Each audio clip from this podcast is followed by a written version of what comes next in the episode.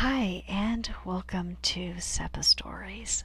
Alright, so this is an actual re record, and sometimes I'm just not happy with the way a piece reads, or I listen to it and I think, oh, I could have done that better. And I really want to do justice to these great pieces.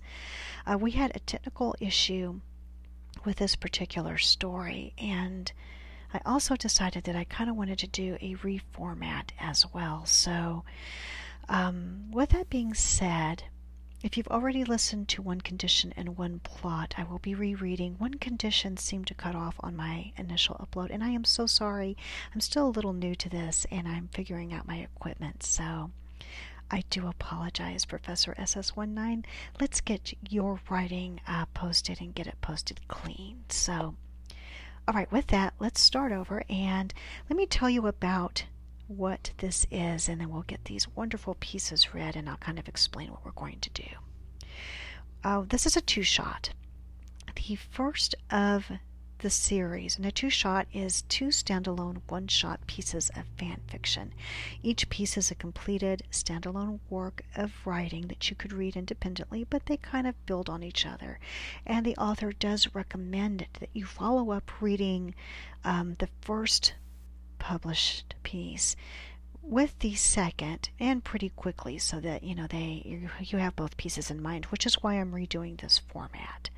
So for one condition as written by SS19 uh, this author did give a summary to the piece as she posted and it says Severus Snape returns to Lord Voldemort after 13 years of absence. So this is set during the Goblet of Fire and it is part one of the Voldemort Advisors series.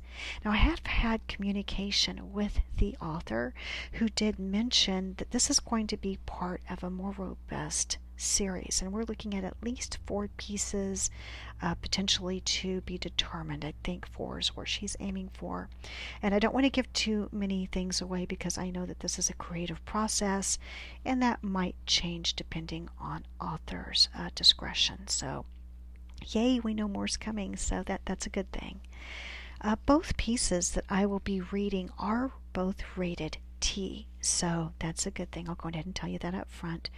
Uh, the first story has elements of angst and suspense, while the second is only suspense. We have three characters in both pieces, and they are Severus Snape, Voldemort, and Albus Dumbledore, though Spoiler alert for both pieces, kind of before we dive in. Albus Dumbledore does not make a visible appearance in either story um, as we're reading them, so keep that in mind. He is mentioned. Okay.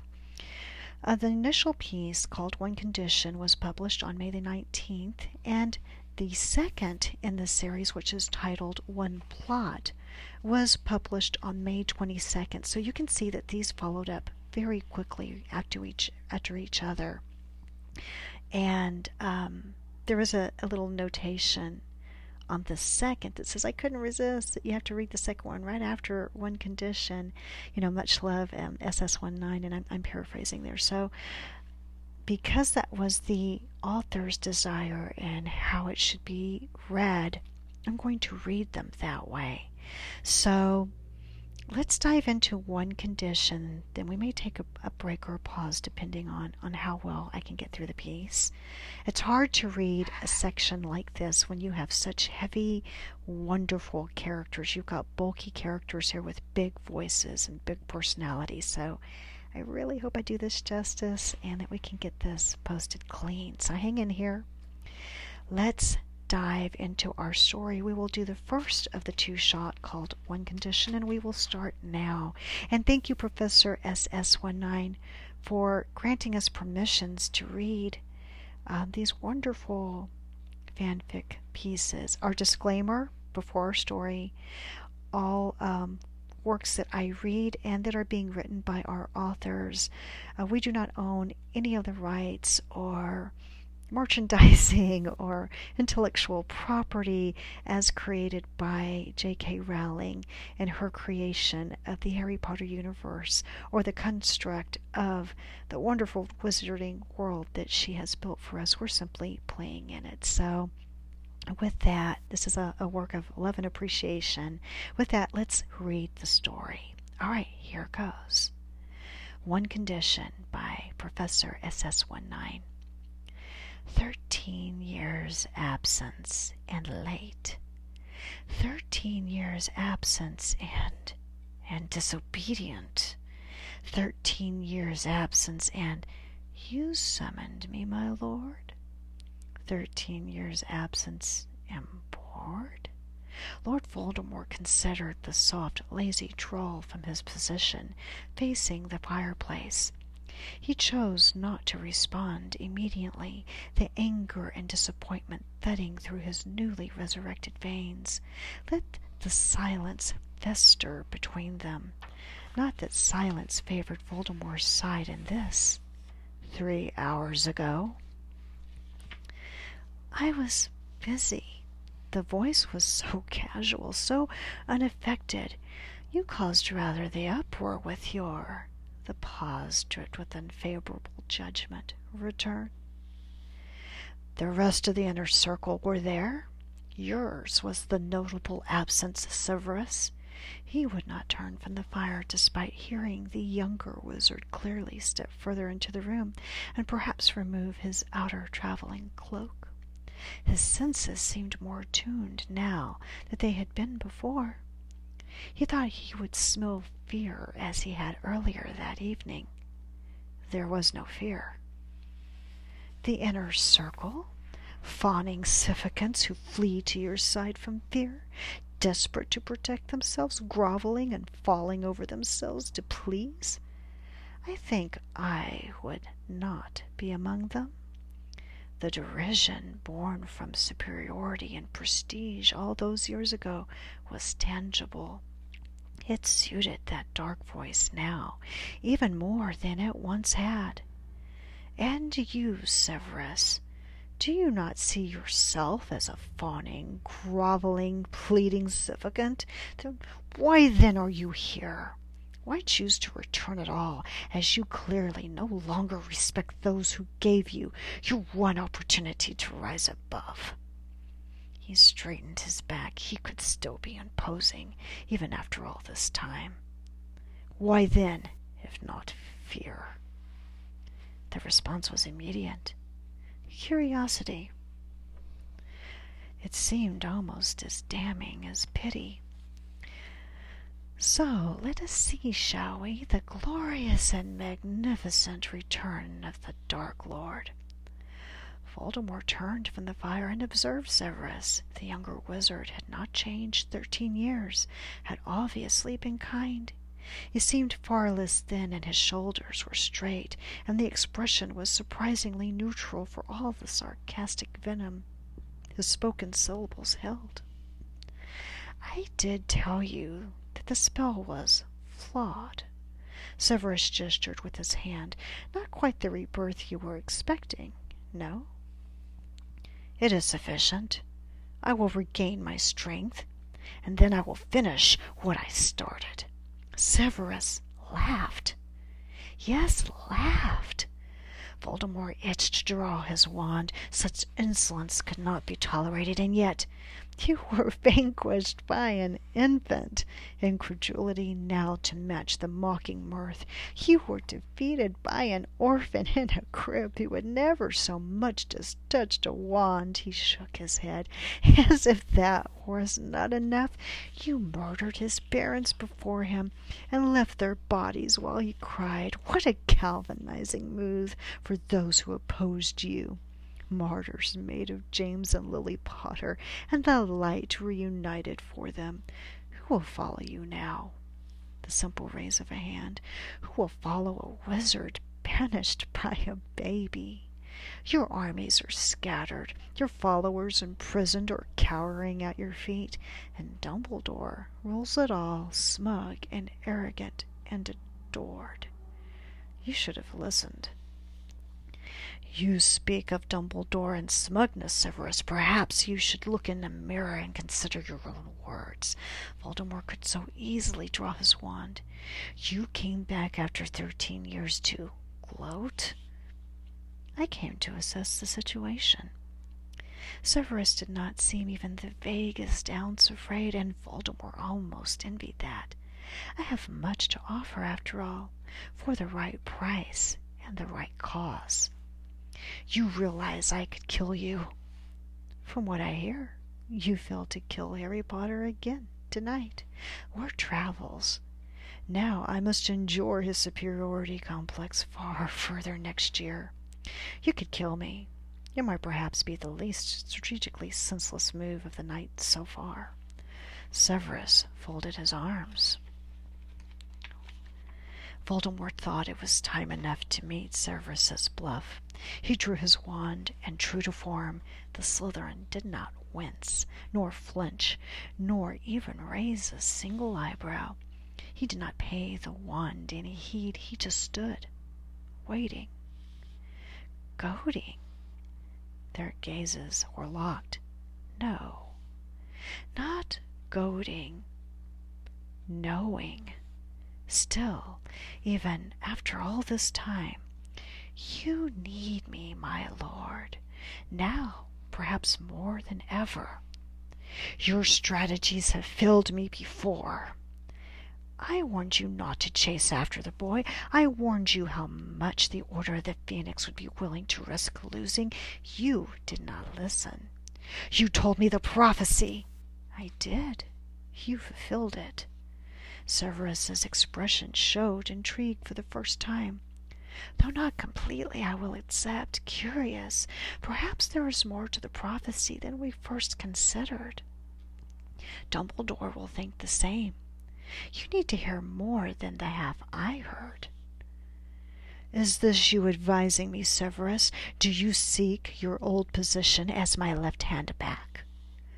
I'm still deciding whether I am seeking my old position or walking away. Walking away or walking back to Dumbledore, I see he treats you well. Exceedingly well. I am very comfortable and immune to persecution by the ministry. Why would I risk comfortable lodgings, an excellent salary, and freedom from Azkaban for someone who cannot even defeat a child now in a duel? He lowered his arms to his side. I presume you still want the same as the rest of us, Severus. I have never wanted the same as the rest of us. There was a little hesitation on the us that did not escape Voldemort's notice, but neither did he choose to comment. Of course not. You believe you are better than dogma and subjugation, but you have always desired power and influence, Severus. You must have that now over Dumbledore. Does he pander to your every whim and seek your advice on even the most critical of matters? I presume he has been to you tonight to ask your opinion. He believes he sent me. Silence. Did he? Did he what? Did he send you? No. That was a small victory. So you do wish to return to my service, Severus. I do not see how I could trust you. Trust? Severus took three very measured and composed steps forward, and for the first time Voldemort could truly see the emotion in those eyes, and he was surprised to see a shadow of despair and frustration. You cannot trust anyone. You would trust your followers. The moment news of your fall reached them, they traded whatever knowledge they had for freedom from Azkaban. They swore they would never serve you again. And now they come crawling back so that you will not harm them. That is not trust, my lord. Do not mistake their appearance tonight as loyalty, seen only as self preservation. Trust is irrelevant. Dumbledore trusts you. Dumbledore is a fool. On that we agree. Voldemort lowered himself into the chair by the fireplace. So, can I count on your support then? If not, trust. Will you advise me once again as my lieutenant? Severus offered no outward sign of any consideration. With all your old privileges, of course, I still value your counsel, and I assume you have collected knowledge that would be valuable for our my cause. Severus would never champion the submission of muggles and mudbloods. Lord Voldemort did not need him for that. He had never needed mindless and thoughtless agreement from Severus Snape. I have one condition. Lord Voldemort needed intellect, strategy, persuasion, creativity, and most of all, darkness. Severus had all in abundance. He waved both hands, palms upward. You know the courtesy, Severus, when you request something of the Dark Lord. Severus's eyes narrowed. He would permit Severus to walk out of here alive if that was the outcome. He respected the other wizard and knew that for all his projected deception, Severus, in fact, was a man of his word. He had never sworn true loyalty to the Dark Lord. He had sworn to serve. Perhaps his definition differed from others, but if he walked away, he would walk away from it all. It was, however, very unlike Severus to ask for anything. Asking for something was a weakness, a strategic flaw. How much do you want for your condition, Severus? It gave Voldemort power. Something akin to resolution settled in those black eyes. The round in this room was lost, but Voldemort did not for one second suspect he had won the game. Even as Severus Snape knelt before him, hands clasped together, head bowed, but eyes most definitely not lowered, Lord Voldemort sensed he himself had made some terrible oversight. But as he had seventeen years before, he saw so much in those eyes. Irresistible. He saw everything he had needed, and that gave Severus all the power. When the time comes, and the time will come, Severus raised his head, and Voldemort was suddenly aware that he was holding his inhale. The gaze was set, firm, determined, and yielding. Hatred. What do you desire, my favorite? My condition is simple. By my hand, and mine alone. Murder, Severus! How delightfully ordinary of you! Voldemort was almost amused. The moment shared echoes of comradeship. Never before have you lowered yourself. A special case, my lord. Name them. Those black eyes glittered strangely. Then, Dumbledore. Oh, I had shivers. oh, I had shivers. Okay, that was great. Um, I love this story. Absolutely love it. I am going to take actually a quick break and I will continue on immediately with the second in this story, which is titled One Plot. So stick with us and give me just a moment. We'll be right back.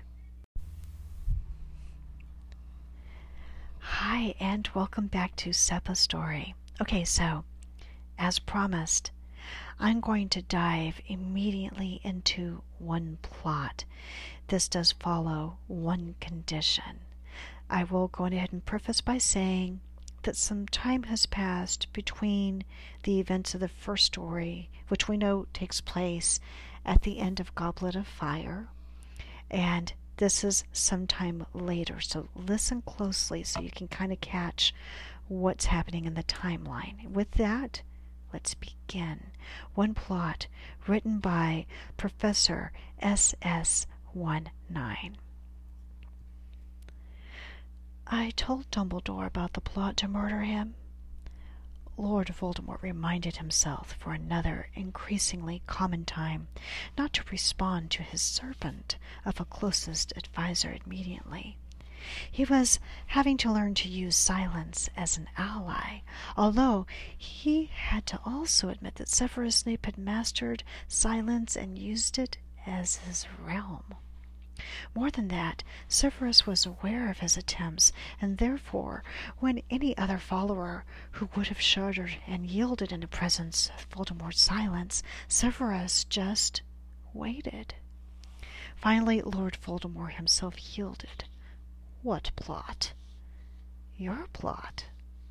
The Dark Lord regarded the Dark Lord regarded the younger wizard, sat in near but not close proximity, chair turned away from the fire, so the flames cast bizarre and twisted patterns onto the thin face.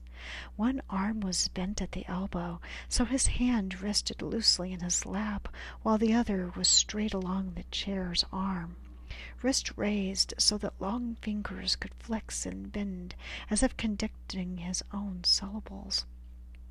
The flash of white around his cuffs peeked out like the soft taunt of Lord Voldemort's perpetual doubt. Back straight, shoulders set, feet firm, every mirror inch confident, composed, comfortable. It intrigued, amused, reminded and irritated Voldemort in equal measure. We have not discussed murdering Dumbledore, advisor. The title felt cheaply petulant, and he hated how easily he had been riled. Calm and patience was the way to draw Severus out. Or Voldemort could just murder him, and yet... Have we not? A raise of one dark eyebrow. That is a shame, as he knows now. Severus offered no further indication that he planned to speak again, which meant Voldemort would have to ask. When did you envision me killing Albus Dumbledore, Severus? He appreciated good strategy like all rulers, but what he appreciated more was clear and consistent answers. Severus curled his fingers into the palm of his hand. I do not envision you killing him, my lord, not after the disaster at the ministry. The unsaid words gained tangible form in the expression on Severus's face. If the order had not intervened, Voldemort snarled, and then caught himself, instead choosing to lean forward in his own chair, which to every other follower was a throne. Curiously, I have not identified the source of that indiscretion despite much torture and questioning and investigation. Do you not find that curious, Severus? Not particularly. I find it curious. I find it curious because it would have greatly benefited some people's position and other circles on the back of my failure. Severus reached for the goblet of red wine on the table beside him. Who would it have benefited, my lord, your failure to kill Dumbledore and the boy who lived? It would have rather cemented your position at Hogwarts, particularly with Dumbledore. He watched long fingers wrap around the goblet. My position at Hogwarts requires no reinforcing, my lord. He raised the glass almost to his lips and smirked above its rim. He thinks the world of me. It would be so easy, Voldemort reflected, to poison the wine, though he suspected the greatest potion maker he had ever encountered probably carried every known antidote somewhere on his person. That does not mean you are innocent, Severus. If you suspect me, my lord, then accuse me. You could even torture me as you have all the others. There was a rather pointed, silent suggestion that it would make no difference if Voldemort did interrogate Severus, no matter how much pleasure the notion gave him. So if not me, then who? I told him Draco was going to do it, that you had chosen Draco to murder him. A child! Voldemort rose from his chair and even with his additional height, he knew he did not intimidate Severus in the slightest. You believe a child can achieve what I could not? Think most carefully, adviser. Severus looked up at him, face a neutral mask apart from his eyes, which almost danced with almost amusement. The goblet still rested in his hand on the arm of the chair, and Voldemort entertained a dark fantasy, where here, now, he slit Severus's throat with his wand, and the blood would gush and spurt and trail, and eventually it would mingle with the wine, and the Dark Lord would drink it still warm. Speak, Severus. My apologies, my lord. I was thinking, most carefully, as you requested. The soft tones were too much. Voldemort drew his wand and placed it beneath Severus's chin, applying pressure, so he tilted that young face back just slightly to expose bare throat. Your insolence tires me, Severus. He narrowed his eyes. I wonder if I might be more successful without you, adviser. The black eyes did not waver. Instead, and with gall that almost immobilized the Dark Lord, Severus lifted the goblet, tipped it in a mockery of a toast toward Voldemort, and then took a mouthful. The swallow pressed back against the wand. It would be so, so, so easy. Oh, Severus suddenly interjected, as if remembering something. Dumbledore asked me to kill him instead of Draco in your plot. Voldemort did not remove his wand. You will repeat that. There had been no fortunate recall. Moments before, Voldemort could have murdered him. That was a deliberate admission to once again force the Dark Lord to reconsider. How had he become so easily Saintly Dumbledore will not risk Draco's soul. He has told me I must complete the mission instead. A pause. So he has ordered me to kill him. I do not think you would risk your soul either, Severus. Those black eyes glittered strangely, but there was no response. Voldemort withdrew his wand. So you will kill Dumbledore? Severus adjusted position in his chair. I will, he had perfect control of his tone, and Voldemort was keenly aware that he would never know what Severus was truly thinking, or if he ever had. He will not allow that. This is a trap, Severus. Why was he more concerned than his spy? He stepped away. This is a strategic disaster, Severus. He will destroy you, and I will lose my adviser. Severus stood.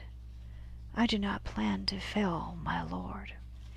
He collected his cloak from the back of the chair. I will destroy him, as we agreed. In fact, he paused, and this did seem as if a new revelation had just struck him. All three of us have now agreed that I will kill him. Voldemort was under the distinct impression that he had just been dismissed, and this conversation was over. Do not underestimate him, Severus. The glance in response was arrogant in its knowing and patronizing in its bemusement. It is you who estimate, underestimates him, my lord. Hood and cloak wrapped around thin frame. There was the shortest and most inconsequential bow Voldemort had seen for a while, his own parting dismissal gesture indicating the door was more inconsequential still. But just before he reached the door, Severus stopped. He is giving me the defense job. A look exchanged. Then Lord Voldemort was alone. He turned his face to the fire once more. How easily he could have ended it, and yet, if Severus succeeded, this would change the fate of the war in the Dark Lord's favor. But even as the flames danced and flickered and blurred, that sense of unease remained. It seemed Severus Snape was setting the strategy, so he had received everything he ever sought, wanted, and desired. All right, that is the end of the second of this of a projected four piece shot here. Wowza. Okay, we're going to take another quick break. I will be back and let's commentary both pieces. So hang in here with me and I'll be right back. And if you're listening and you would like to just skip the commentary and go to the next story, this is the part you would do that on. If you'd like to hear um, my my take on both pieces and how they flow, please stay tuned. And I'm going to uh, be doing that next, and it won't be a very long um, review of these pieces, but I really, I really have some wonderful points I'd like to to bring out and highlight and, and talk about. So we'll see you next time. And thank you for listening to SEPA Stories. Hi, and welcome back to SEPA Stories. So, if you're tuning in for the commentary on, of course, one condition and one plot, thank you very much for um, sticking around to kind of hear what we think about both pieces. All right, so one condition and one plot go hand in hand, and I really like the pairing um, together. And when you read them back to back, there is I think, a stronger cohesiveness between both pieces. I am actually really happy I did re record uh, the readings for both stories. And any stumbling um, through the story is, is purely on my part. All right, so any um, criticisms or, or things that I would like to see differently as a reader? Okay, in one plot, there are just some things that, as a reader, I like to see dialogue more broken out.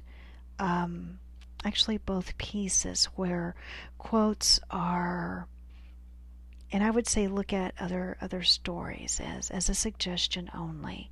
You would want to have your quoted sentences and then you would have your kind of dialogue underneath them. And this kind of helps to more break out and you can tell who's saying what because I did have to in reading it kind of code what was being said. So that was a little challenging as me reading it out loud. If I were just straight reading and reading to myself, I don't think I would have had as much challenge. And that is really my only um, and I wouldn't even call it criticism. Criticism, I would call it more of a suggestion, and that and that's more of a technical or technicality of writing in itself. Which, story-wise, these are incredibly strong. Geez, I love these. They are beautiful, beautiful stories, and they're black and dark and delicious.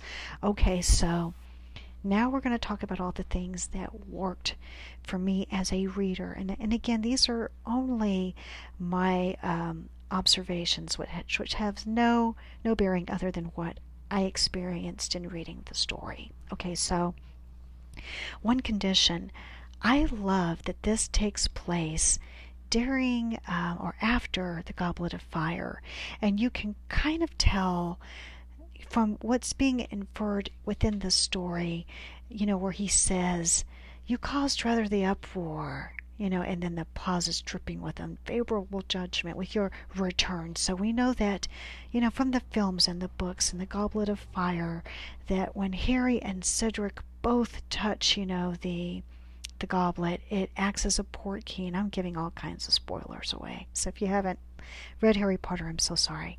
But they end up in, you know, the graveyard, and Voldemort pretty immediately, you know, um, kills Cedric. And of course, they do everything, you know, that they have to do to to resurrect Voldemort and you know it, it's pretty brutal you know what happens and, and it's really the first i think murder um, of a classmate, you know, the first student that happened. So, so this is a momentous, huge, crazy event, you know, that happens.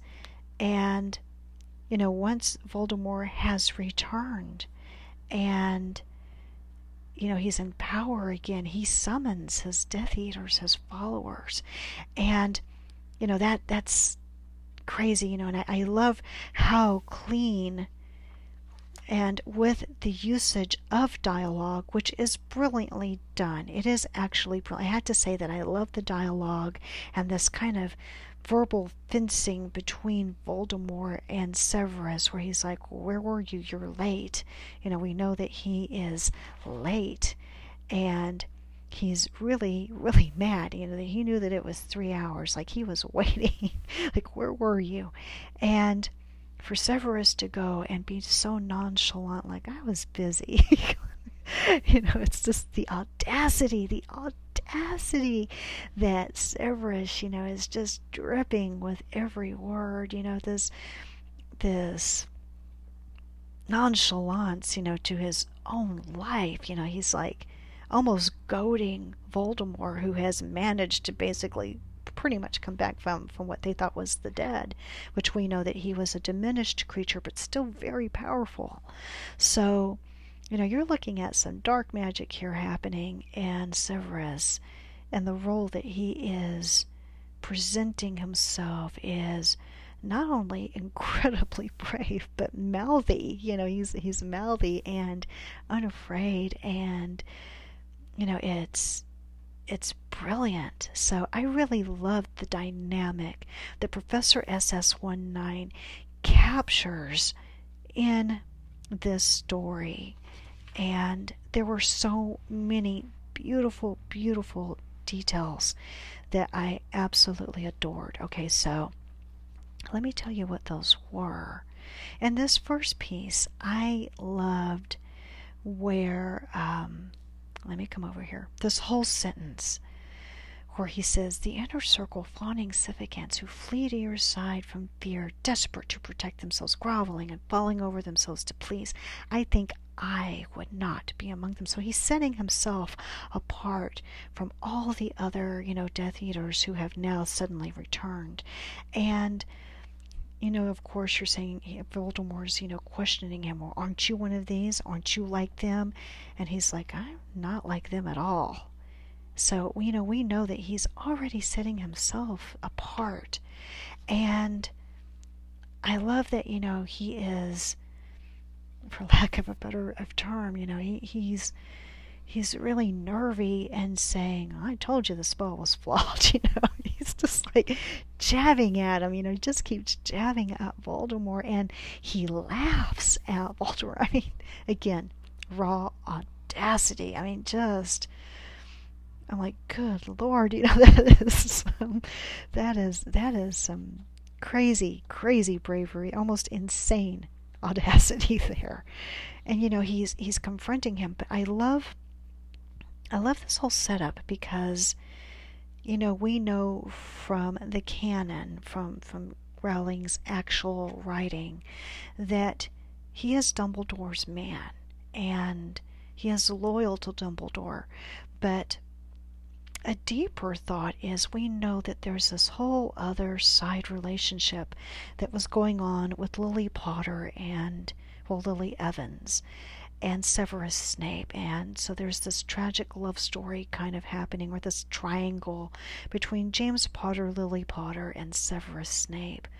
And Severus and Lily end badly while they're in Hogwarts. We know this from the books.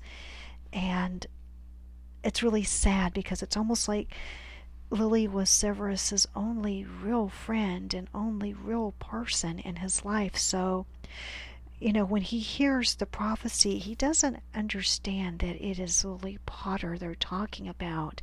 And even though they have drifted at the time Severus hears the prophecy, um, he still cares very deeply for her. And I think we know in the book he, quote unquote, always has and will which may be a little stalky or maybe a little bit of obsessive love, but it's what he could do. It's what he was capable of holding within himself. And maybe that was really magnificent, or maybe you could look at it as being really stilted and hard. The Severus Snape character is so dynamic that you could see him in either light, and you just don't know because he's held so closely in. I thought Alan Rickman, as an actor, portrayed the role perfectly. I, I couldn't imagine any other actor in that role that could do it as well as he did and with the voice oh my god I, I would hear Alan Rickman reading these lines. I could just hear him. I don't even have to see it. I can hear him read, and I get shivers. So this story very much channels that character, the smugness, and I can't read to do that justice. There's just no way I could. But um, I loved it. You know, I love the the fencing that happens, the the verbal punching back and forth, and and Voldemort is written very dynamically. You know, he's he's angry, and I had mentioned in my previous recording. To me, Voldemort almost is stylized in these two pieces, one condition and one plot, stylized in a way that maybe an imperial shogun would be, you know, very very much an emperor, almost like an evil emperor, right? He well, he is Lord Voldemort, so you know he is the ultimate baddie, and not that a shogun's a baddie, but that presence of command is there, you know, the in a way that that a shogun, you know, and, and, and I say shogun because of how rigid I think, you know, when you envision Japanese culture and the history, and you think of a shogun, you would think, you know, this is someone who would be able to command hundreds of people and get immediate, you know, obedience, and and that's what Lord Voldemort, you know, is is kind of projecting in these stories. So my mind kind of went that direction, but that's me. Um, you might see that differently, but I loved it you know, I love this. You know, I, from what I hear, you failed to kill Harry Potter. he just keeps on, and how he manages to walk away from Voldemort without being, you know, tortured or avotted right there is is beyond me. But he does. You know, it's it's brilliant, and I love the goading. Their gazes were locked. No, not goading, knowing, and so you know, Severus is very much selling, selling his skill set. He's like, You need me. You need me, my lord. You know, again, with, you don't know if that's derision or if he's, you know, or how Voldemort's interpreting it, but it's almost like he's taunting him. He says, Perhaps now more than ever. So, you know, they go back and forth about the prophecy, and he says, you know, you're seeking your position back. And I think my favorite sentence in this kind of dialogue is where he says, he calls Severus, What is it you desire, my favorite? You know, so it's again harking back to an imperial, like an emperor or a king, you know, who would have favorites or, or sultan, you know, it's just, you know, a, a very strong leader who, good or bad, strong leader who would have favorites. I love that. I thought that was beautiful. And I loved where he says, he says, hold on. Yeah, here we go. I love this. But as he had 17 years before, he saw so much in those eyes. And we know how greedy Voldemort is for power and to, to have advantage. And then he says, irresistible. I mean, there's just that single word placed the way it's placed in this story. That gave me shivers right there. Professor SS19, that was brilliant. Don't move that sentence. That is perfectly placed. That one word, that that is power in your writing. Um, and I love that. He's like, What do you desire? And of course, Severus comes back with, My condition is simple by my hand and mine alone. I love how, of course, Voldemort says, How delightfully ordinary of you, you know, because now Voldemort's kind of thinking, I have the upper hand. And he says, Never before have you lowered yourself. So it's almost like he's reveling in that maybe Severus, who has held himself so high and has been so untouchable, is now being so very ordinary and predictable. It's almost lulling this, you know, Dark Lord Voldemort into a false sense of security, which is exactly what Severus is doing, because we know that he is really a double agent.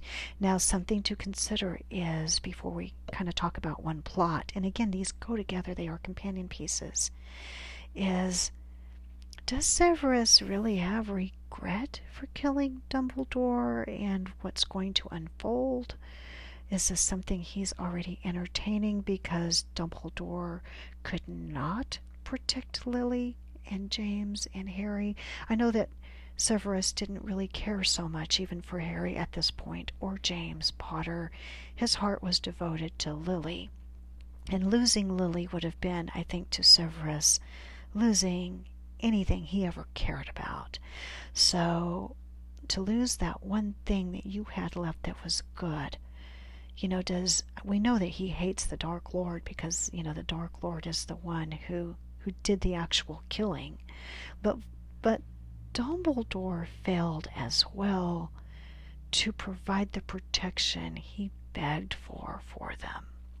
So, you know, it's maybe a love hate, I think, from the original books between Severus Snape and Albus Dumbledore.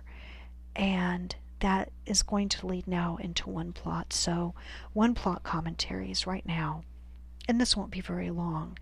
Uh, the one plot series or one shot was a little bit shorter than the first read, but to me it almost seemed more complicated because you have the same dialogue, and this is mainly where I had suggested earlier, maybe looking at those quotes again. And there were two things I wanted from this second piece. It is a complete, beautiful piece of writing, but I wanted a little bit more as a reader because the way that last sentence um, sentence completes, it seems Severus Snape was getting was setting the strategy, so he received everything he had ever sought.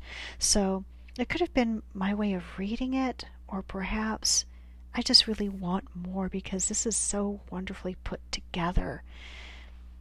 To me, this one had a little more dynamic action. We have Severus, of course, and we also still have Voldemort verbally fencing again and fighting.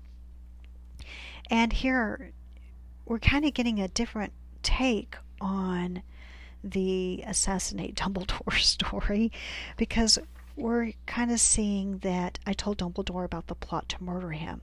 Now we know that at this point, when Draco, this is much later, movement of time has happened, so we're no longer Goblet of Fire. Now, you know, we're we're dealing with Draco trying to assassinate, or the pre the pre part of of Draco, or right around when that's going on you know, that Dumbledore is aware. I think he's already cursed himself by trying to put on the ring. And so he's dying already. That happened in the summer. I'm trying to think of the timeline. And so this is Draco getting ready to go back to school. Dumbledore is already very much strategically planning how to defeat Voldemort. And you got to think that Dumbledore has got some chops in taking down dark wizards from his experience with Grindelwald. So all of this is unspoken, but you can infer a lot even from this piece. Can you tell I'm a die-hard fan? Um, that's why this works for me. Is I'm like, oh, all these pieces really lock in really tightly. Great job, Professor SS19. It's really it's really tight in this sense. I loved this. I told Dumbledore about the plot to murder him because this story almost makes it seem that Voldemort had never even considered that you know this would be happening. You know he's fighting back and forth but he still hasn't kind of figured out how he's going to take out dumbledore. They're kind of cat and mousing back and forth still at this point. You know the stakes are getting higher. And so you know this is of course i think after the ministry the failure at the ministry of magic. And you know the cat's kind of out of the bag. So this is further along, and it's kind of towards the end game, or you know, towards the part before the part that we see the Golden Trio end up on their own journey. So this is this is what sets all of that into motion. And I love that Voldemort says, What plot? And then, you know, of course, he has no idea. And Severus says, Your plot. And so I kind of like this. This is your idea. This is your plot. And then we come into I don't remember, you know, I, I we haven't discussed murdering Dumbledore. Kind of, this is almost to me like when you're talking to your boss and you're like, yeah, yeah, sure, this is happening, you know, or, or, you know, like when, you know, this is very much Severus um, trying to convince or sell Voldemort that this is his plot, even though it's not. You know, he's he's selling the idea of, you know, um, that Dumbledore is now being made aware that there's going to be an assassination attempt and that it's going to be Draco, and you know, Voldemort is being drawn into this intrigue, and you know, while all this is happening, Voldemort's like, oh, you know, I could just kill Severus. And and you know, of course, I love that you know that Severus says, "Well, have we not a raise of one dark eyebrow?" That's a shame, as he knows now. Know, so he's almost forcing Voldemort's hand in this piece. And I thought that was impressive because this is a follower strategically push, pushing a chess piece across the board, which we know we have, you know, Dumbledore maybe having a part of this. Maybe this is Severus, you know, kind of acting on his own. We really don't know the way this is written, but I really liked how complex this is becoming. Okay, so I like the when did you envision me killing Albus Dumbledore? And he says, I do not envision you killing him, not after the disaster at the ministry. So that, you know, this was crazy that the the events at the ministry really in a way I don't think anybody planned brought knowledge that, you know, of course, Voldemort has now officially returned, and, and now it's no longer rumor or supposition. It's there, and so that hand was played. And so Voldemort's, you know, angry. Well, the Order hadn't intervened. And then he's like, well, how did the Order know? And so he's starting to question Severus. And Severus, of course, very, very cleverly kind of battens it away. And he says, no, you know, it, it you know, it, it certainly wasn't me. If not me, then who could it have been? He's like, well, Dumbledore thinks the world of me. You know, it, it would not have been me. I, I, there's nothing for me to gain by me having told anyone that you were going to be there for the order to show up. So he deflects it very smoothly. And, you know, so of course, it almost makes it seem like Severus's idea is that Draco was going to do it, that you had chosen Draco to murder him. He's telling Voldemort this, and then Voldemort's kind of taken aback. You know, why a child? Well, you know, and and you think a child could achieve, you know, what I couldn't, and it's almost like it's an insult, you know, that that, Severus has said this thing, and he says, "Think carefully, advisor." So as you know, Severus has kind of dropped this bomb on Voldemort. I love this part of the writing where Professor SS has it really displays the pure evil of Voldemort and where his brain goes because he's he's sitting there looking at Severus and Severus is a legil, you know a Legilimens did I say that right? He can pretty much read what Voldemort's thinking about, though we know that Voldemort may not be aware of this ability that he has. And he's in, you know, at that moment thinking about slitting Severus's throat and very visually, you know, the the gore of what would happen and it spilling into the wine and him drinking it and he's like, "Oh, talk to me, you know, speak Severus." And and I love the comeback where it says, "My apologies, I was thinking most carefully as you requested," you know. So it's like that audacity again, that that bravery, that that pure nerve and ballsiness, you know, um, to be crash, you know, of of just being on that razor's edge with Voldemort, you know, standing between both Dumbledore and Voldemort. So I love this. I absolutely love this. And I love this ending like, oh, you know, like, and by the way, Dumbledore asked me to kill him instead of Draco, you know. So he kind of says, you know, that he wants, he explains how Dumbledore wants to save Draco's soul, not risk his soul. And so he's told Severus that he has to be the one to complete the mission. And I thought this was interesting where Voldemort says um, to Severus, I do not think Dumbledore would risk your soul either. And, you know, there's no response to that because we know that Dumbledore absolutely did ask Severus to do this. So you know, you got to kind of wonder again that dynamic between Severus and Dumbledore. How deep is that love, or how deep is that resentment between the both of them? You know, are they, is it a love hate? Is it almost like a surrogate father and son? Is it a mentor? Are they two very powerful wizards who respect each other? We know that Severus is a double agent, and that is never more clear than in these stories, in these two one shots. So, for these two pieces being as short as they are, um, these were beautiful, beautifully written. I love the I will destroy him as we agreed in fact. And then he pauses and he says, you know, as if a new revelation had struck him, all three of us have now agreed that I will kill him. So it, it's almost bringing it to a beautiful conclusion. Although I do wish it were a little more fleshed out, but to me, these are perfect, beautiful pieces that very much almost like you know a wedding band set. They go together. And i think one condition is strong and you read one condition and you definitely want more and then you read one plot and it's almost like it's a snapshot of a moment in time as these events in the bigger story are happening. And if you're a pure canon follower of the Harry Potter series as written by Rowling, these would be really nice pieces, you know, that, that could be side pieces added in. I think they're that good. So it gives more depth to the story that maybe you would have wished were available. And again, that is what really great fan fiction is all about. So Professor SS19, I think you're doing a great job on these, and I can't wait to see what unfolds with the rest of your series. To me, these are perfect as is, they are really good.